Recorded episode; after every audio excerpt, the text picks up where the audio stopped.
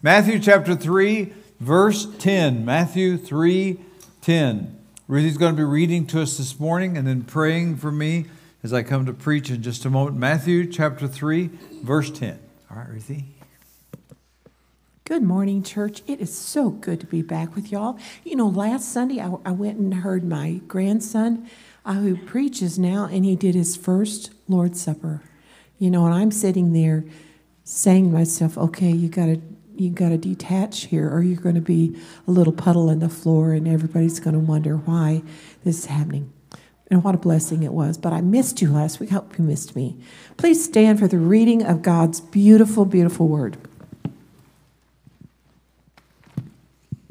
It's quiet in here today. Is everything okay? Oh, not there yet. Sorry. Matthew chapter three, beginning with verse ten. I'm reading from the New Living Translation. Even now, these are the words of John the Baptist. Even now, the axe of God's judgment is poised, ready to sever the roots of the trees. Yes, every tree that does not produce good fruit will be chopped down and thrown into the fire. I baptize you with water. I baptize with water those who repent of their sins and turn to God. But someone is coming soon who is greater than I am, so much greater that I'm not worthy even to be his slave and carry his sandals. He will baptize you with the Holy Spirit and with fire. He is ready to separate the chaff from the wheat with his winnowing fork. Then he will clean up the threshing area, gathering the wheat into his barn, but burning the chaff with never-ending fire. Would you pray with me, please? Father dear, how precious it is to be in your place, to worship with these, our community of believers. Lord, let there be no empty chair at your table because of anything that I have done or said, mm-hmm. Amen. Or not done or not said that should have been. We just worship you, praise you, and let we may we, Lord, be an entrance ramp for those that seek our loving God, for you are compassionate, forgiving Savior. And Lord, we don't ever for, want to forget your sacrifice on the cross, your giving of yourself willingly with love for us. Thank you for the cross.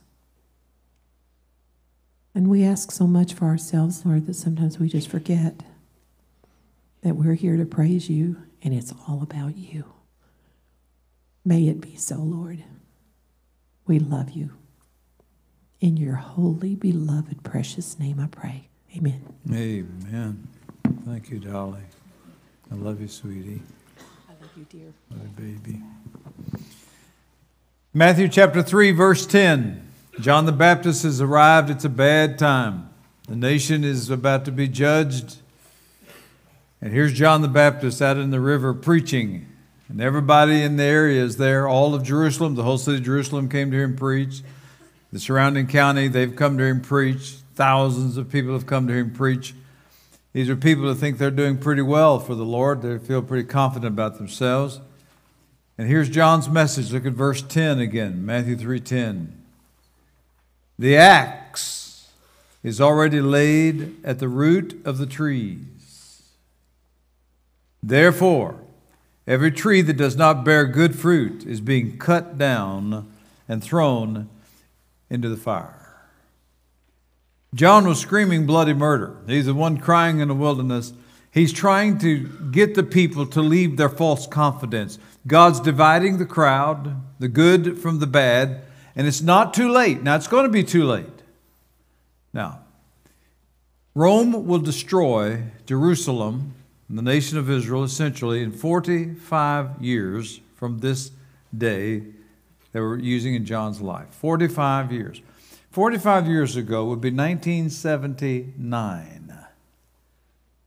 How many of you were alive in nineteen seventy-nine? Now look around, look around. See, there are a lot of people, there are a lot of, keep them up, keep them up. I'm making a point, listen. See, there are a lot of people hearing John preach this who did not believe him. And now you can put your hands down. And that they lived long enough to see the fulfillment for nationally.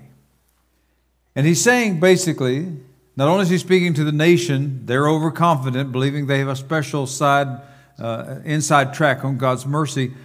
He says that's true of individuals too. That there are some of you in the crowd, he's saying, there are some of you in the crowd, you think you're okay. You think you're fine. But even for you individually, the axe is ready to strike. The problem in Israel, now listen to me, stay with me now. We, we touched on this last week. We're going to carry it even further. The problem in Israel was they felt that their future was positive because their past had been positive. Now stay with me. They thought because of Abraham, they were special people. They thought because they had been circumcised. They thought because they took the Passover every year. Because they would go to temple. Because what, what they had done in the past, they're standing before John, and John is saying to them, now listen to me. Your past isn't what matters. What matters is what fruit are you producing right now. Now, I told you last Sunday, I want to say it again.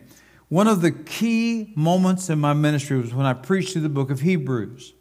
I've been in the ministry fifty-six years. In those fifty-six years, I preached through about fifty-two or fifty-three percent of the Bible. And one of the books that I preached through, verse by verse, word for word, that I preached through was the book of Hebrews. And the most surprising things to me, and I mentioned this yesterday, but I'm going to amplify it a little bit in light of this message today. The most amazing thing to me about the book of Hebrews was that the writer of Hebrews tells those Jewish listeners that their past has nothing to do with their current position. The whole purpose of the book of Hebrews, and what John was trying to get people to understand, is what matters is not your past, not what happened to you before, not who your ancestors were. What, ha- what matters is what's happening in your life right now. Can you draw a circle around your feet and say that you have, within the last hour or two, given evidence that you are truly saved?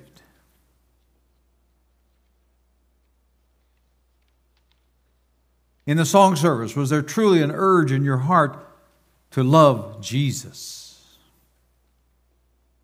When you're hearing that I'm preaching from the Word, did it matter to you that we're opening the Bible right now? Not that you once loved it, but now today. You sang Amazing Grace, how sweet the sound. You've sung it a hundred times in your lifetime. Did it mean something today? That's what John is saying. He's saying the axe is ready to be put at the root of the tree. But in the meantime, the Lord is looking for people whose lives are fruitful, who are continuing to repent. When you sinned this week, did you cry out to the Lord and say you were sorry? Right now, as you think of someone you had a chance to share the gospel with, right now, are you repenting and saying, I'm sorry, Lord, I should have done that? Repentance is ongoing, constant, never changing. You always, you always know. One of the things you always know as a Christian, that there's more for you than you have now. Until you go to heaven, you can always walk closer, walk closer to Jesus than you ever have before. If you can ever remember a time when you were closer to the Lord than you are now, there's a sin in your life somewhere. The trajectory of the Christian life is up. Today, right now, I draw a circle around my feet, and in this day, I'm going to prove to myself and give fruit unto the Lord to show that I know I'm walking with Him, that I love Him. I'm going to confess my sins. And I've told you, I have never one time in my life had a time of repentance. Not one time where when I was down on my face before God trying to think of every sin that I can think I've committed. Sins of omission that I didn't do as well as sins that I did do. Never yet have I gotten up, but that before I got to the doorknob and touched it, I could think of another sin.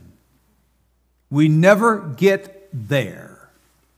We never get perfect. We never reach the highest level of our profession this side of heaven. And what John was saying to them is, right now, today, are you producing fruit? It doesn't matter that you went to synagogue. It doesn't matter you went to the temple. It doesn't matter that you are a Jew. It doesn't matter that you're a Baptist. What matters is right now. Can you say that you know that right now the Lord is doing something in your life? I'm not saying that you're perfect. No, we're not saying sinless perfection. There's no such thing. I'm just saying that a Christian who is truly walking in the Spirit and the power of the Lord always knows there is more than they currently have.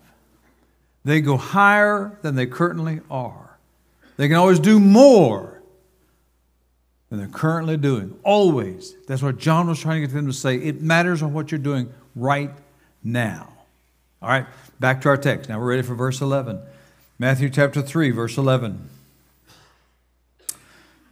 As for me, I baptize you with water for repentance. But he who is coming after me is mightier than I, and I am not fit to remove his sandals. Now, folks, stay with me. Here we go. Stay with me. You are listening to the words of the second greatest man who ever lived, Jesus said. I was named for this man, John the Baptist. I was named for him. Our master said that John the Baptist was the second greatest man who ever lived. He's the most famous and greatest preacher that Israel had had in over four hundred years. He's standing with thousands of people all around him, and he says, yes, I baptize you with water, but there's somebody coming. I'm not even worthy to loose his sandals. That's so interesting to me. The very man that God picked to lay his hands on the head of Jesus and immerse him in water, the very hands that God picked, the man whom God picked said, I am not worthy to do this. Okay. I'm going to tell you a joke. Why did I just tell you I'm going to tell you a joke? You need to laugh. Whether it's funny or not, you need to laugh. Y'all are really tense today, okay? I need you, I need you to come back with me. Come, come back, all right? I'm thinking about writing a book titled Humility and the ten Ways I Achieved It. Thank you. Your laughter actually sounded genuine. That's really good. I appreciate that. What we're seeing in John the Baptist is true humility. I want you to notice about this man. Now learn something about what true humility is. Some people think that humility is a matter of posture. You walk around kind of slumped over, kind of hunkered down. You got this sullen, defeated look on your face. Some people think humility, now listen to me, stay with me. Some people think humility is low self-esteem. That somehow you get extra brownie points with God if you run yourself down all the time. That if somebody says something kind to you, you, know, you don't say thank you. You, you, you slough it off. You, you always have some answer. Oh, but, oh, no, not really. Something like that. Some people really believe that's humility. That believing that they're worthless, that they, they can't do anything that matters, that they refuse to accept compliments. That is not true. Now, if you want to learn what true humility is, you look at the second greatest man who ever lived. He rightly assessed how to view himself. He knew what he was gifted to do, and he did it with all of his might. He knew God had called him, But still, he knew what he was to do. And so he took his gift and he did it, and he knew he was good at it. And so he walked down into that river, and with thousands of people around him, he preached, and he preached hard. But when it went outside his realm of preaching, his, his great strength, when, when, you, when you got away from what his strength was, he knew that he could not do other things. And so in humility, he says, I'm not worthy to pick up this guy's sandals and walk with him. Notice this. Here's a man as bold as a lion in the water, preaching his strength, giving it all he's got. He's not out there saying, oh, poor me, poor, I'm not a good preacher. He's giving it all he's got. But then he takes one step over and says, but there's somebody else coming who's greater than I am. Here is true humility. True humility is knowing what you do really well. All of you in this room, you are graced a gift. It might be art. I'm going to ask you again, you that are artists, do you do at least one of every ten pieces of art you do for Jesus? Do you do something to honor him? Some of you are good writers. Do you? Maybe one-tenth of the stuff you write, is it about Jesus? You're on social media using your gift to promote the Lord Jesus. Maybe it's preaching. Maybe it's singing. Maybe it's serving. You need to find your strength, whatever your strength is, whatever you are good at. And you do it with all of your might because God gave it to you. That's the true humility. The true humility is not pretending you don't have some great gift. The true humility is you have this tremendous gift that God gave you to do. And you do it and you always give him the honor. You always give him the glory. You always say it is the Lord that does it, but I know I am good at this and I'm going to do it. My wife, Ruthie, her gift is giving. She's the most giving person I've ever known. And somewhere along the way, I decided that my gift of preaching and teaching, she has followed me all through the years, all these fifty-two years. She's gone with me and served with me and helped me and encouraged me. And somewhere along the way, I decided her gift is as important as my gift. And so I began to support her and encourage her in the, her giving. Now, I did say to Ruthie, there's only one qualifier in my supporting of your giving gift, and that is I have the right to whine and complain. I do it well, don't I, Ruthie?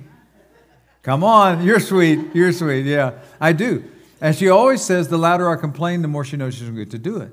I, I quit, but, but years ago, I'm serious, I came to the conclusion, her gift, she has just as much a gift as mine, and she wants to give lots to, and, and I'm just saying, oh, oh, you know, and I'm complaining and grumbling, but she knows she's going to do it because that's her gift, and I made a decision years ago I was going to encourage her in that.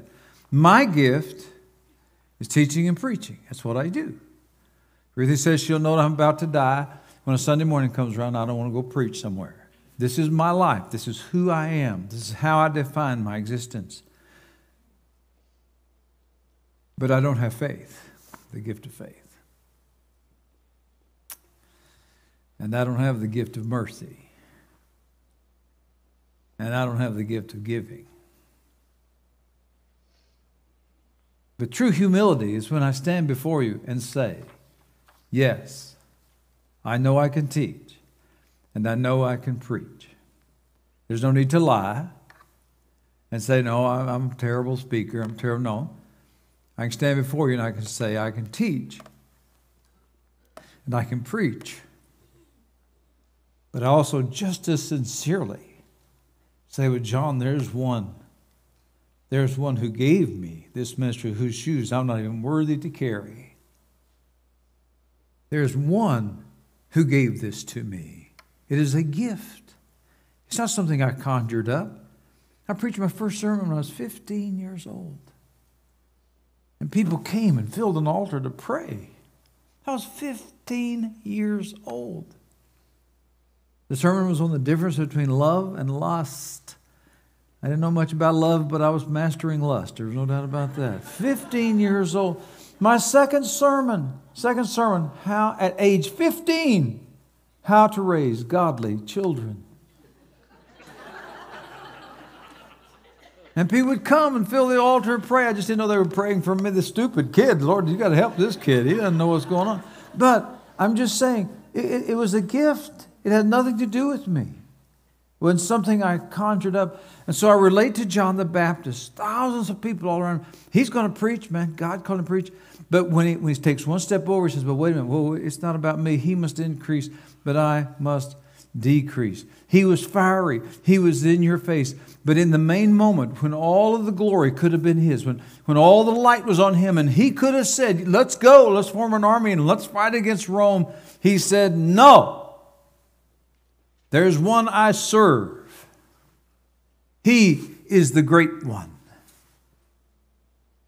He is the one above us all. There is one. In my strength, I say he gave it to me. It is him. And in all these things that I am weak, he is not weak. He is strong in everything. So learn a lesson here, folks. Learn a lesson. What you do well, do it. Give yourself to it. God made you the way you are. If you can play an instrument, play it. If you can sing, sing. If you're an artist, draw, paint. If you're a writer, write. Do what God gifted you to do. And don't look over your shoulder to the left or right.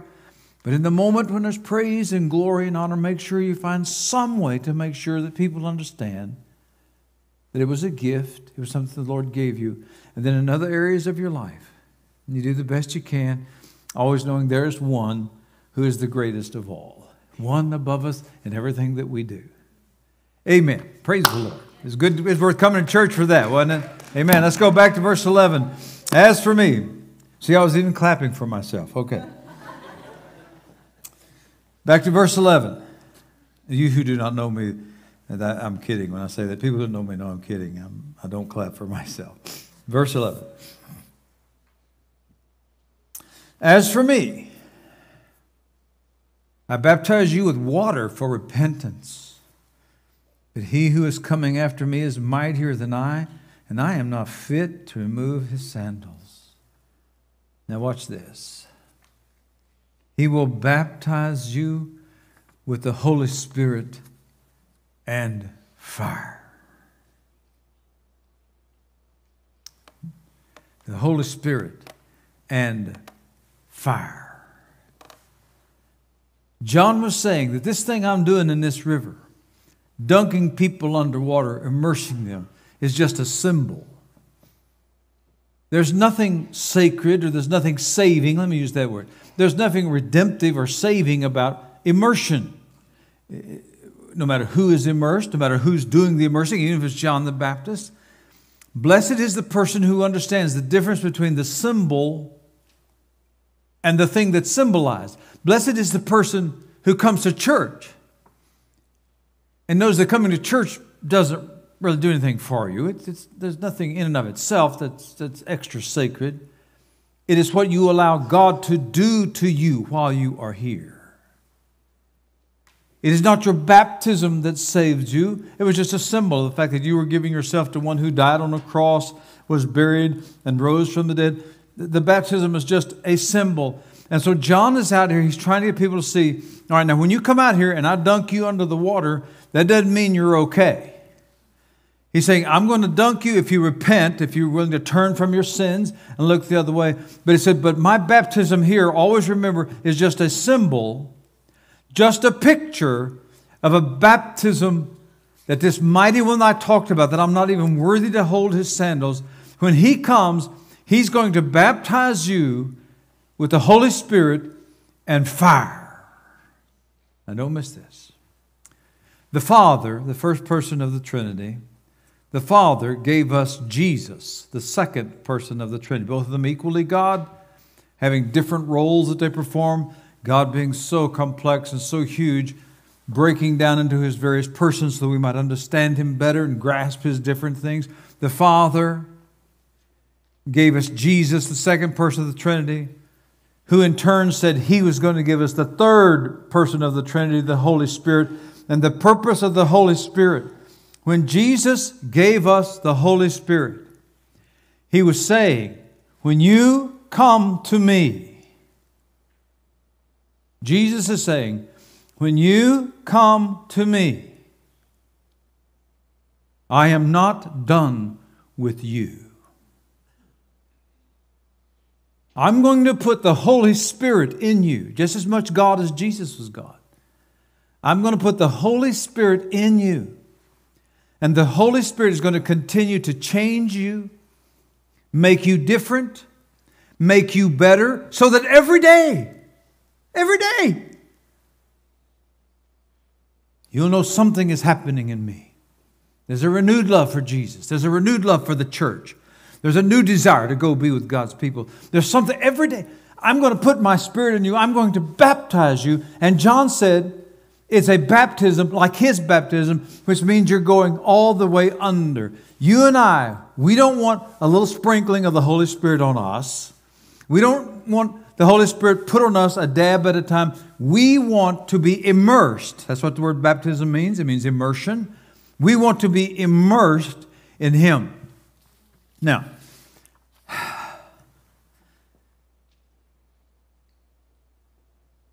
one of the great dangers of the Christian life is that you get up in the morning and you do your private time, and you end your private time, and the day goes on, and you're just trying to make it to the end of the day. Oh, God, help me. Oh, Lord, don't let me cuss today. Lord, help me do something. Don't let me cheat. Don't let me lie. Don't let me steal. Lord, please, don't let me lust. We're just barely making it.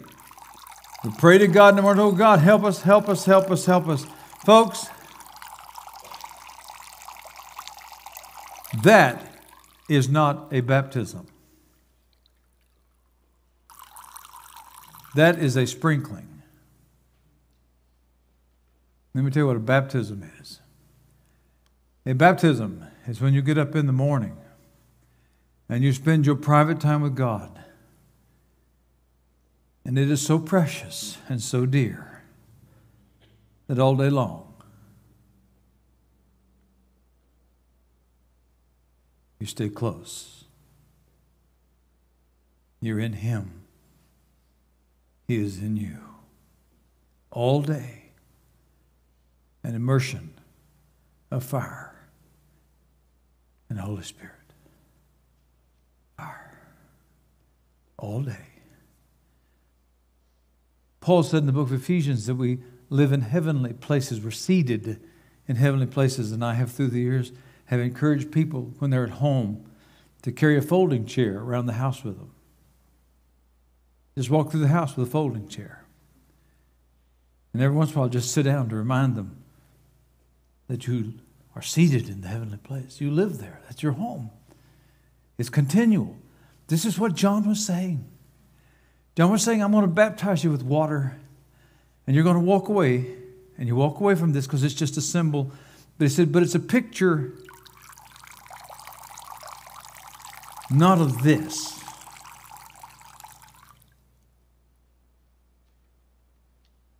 It is a picture of a baptism, an immersion by the Holy Spirit and fire. All day long. All day long, you and Jesus. All day long, your sins being called to your remembrance. All day long, you are repenting. Just as fire purifies gold by burning away the dross. All day long, you live under the baptism of the Holy Spirit and fire. You're in His presence, and God is calling to your mind your sins. God is calling to your mind your failures. God is calling to your mind to draw you closer to Himself. Christianity has always been assumed to be a religion of a heart on fire. John Wesley said, when I preach, I set myself on fire, and people come and watch me burn. That's our faith. A constant burning away of anything in us that keeps us from all that we're supposed to be. Always a baptism in us of the Holy Spirit and of fire. You have it on your prayer cards for your pastor's search team. It says on Sunday, praying for the search team, pray for deep spiritual cleansing and fullness of the Holy Spirit for each team member. That's it. And then it says on the congregational side, pray for a powerful move of congregational cleansing. That's it. That's what it means to be a Christian. All day long, you're living in His presence. You're at the stoplight and your mind just starts to float upward. And you're praying and asking Him to draw you as close to Him, to, to, to bring you as close to Him as is possible. You're asking Him to forgive you. Lord, did I say something in that last conversation I shouldn't have said? Lord, was there a chance to witness for you and I didn't do it? You're constantly repenting. You never stop repenting. You never stop finding more. Now, let me speak for us. Now listen, let me speak for you. I'm almost done, but now let me speak for all of us. Let my voice be the voice of all of us. Let me pray the prayer that I think all of us want to pray. Lord Jesus, I want to be white hot for You. To be cold in the presence of God has to be a sin. To come into the presence of God oh, with a yawn has to be a sin. Ours is a faith of fire, of a Holy Spirit baptism and immersion, all day long, every day, being burned clean, being set on fire for Him, to live my whole life for Him, to burn out in the end. When it's all done, the candle will be totally burned out because the fire has burned all the way through. That's what John was saying. John was saying, all you folks coming down here, you're looking to the past. Quit looking to the past right now, today. Are you bearing fruit? Are you living for God right now, this moment? And I'm going to baptize you if you'll repent of sin. You're going to be born again, we would say in our vernacular. If you want your life to be changed, if you're truly sorry for your sin, I'm going to put you underwater to picture the baptism that you are giving your life totally to the Lord. But then when I get up, and you, when I get you up and you walk out of here, you're going to remember, you're going to leave your water baptism behind, but for the rest of your life, that one that I'm not worthy to take his shoes and hold him and carry him, that one is going to want to baptize you over and over and over and over every day with the Holy Spirit and fire. That's what John was saying.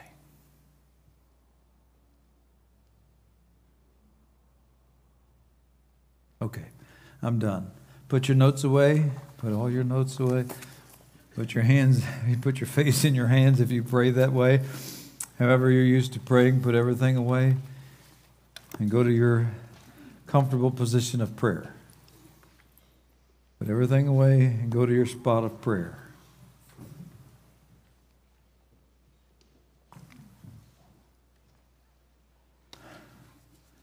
Now, while Christians are praying, Christians, now listen to me. I want you to pray now, Lord. Lord, immerse me in the Holy Spirit and fire. Immerse me in the Holy Spirit and fire. Spirit-fire baptism. A C Gabilian, the old pastor, would call it. Uh, Spirit-fire baptism, you call it. Amen. I love that. Pray, God, God, baptize me. Immerse me. Fill me up. Inside, outside. Holy Spirit, make me what You want me to be. Burn away my sin. And help me to burn out for You. Get all the way to the end. Fire, fire, fire. Pray. Now, Christians, you keep praying. You keep praying about yourself. Now, let me speak to the unbelievers that are here. If you do not know Jesus as your Savior, if you've never repented of your sin, you've never turned from a life, as I preached last Sunday, remember that sermon, that thought, to repent means you turn around and go the opposite direction. Remember that thought, you can't go to heaven while walking on the road to hell. That's a good thought. If you're ready to turn from the road that you're on, trying to save yourself, trying to do everything good in your own, trying to get to heaven, you're going the wrong way. Are you ready to turn around and say, okay, I'm going to do what John said. I'm going to confess that I'm a sinner. I'm going to admit it. I'm going to come before God and ask Him to forgive me. And if that's what you want to do this morning, I'd like to lead you in a prayer. And prayer doesn't save you, but it can help you focus your thoughts. And that can save you. So if this prayer will help you to pray what you want to pray right now, I'm going to ask you to repeat it silently after me as I pray it out loud, phrase by phrase. Here it is. Dear Jesus, I am sorry for my sin. Please forgive me. Come, live in my heart. I receive you as the master of my life.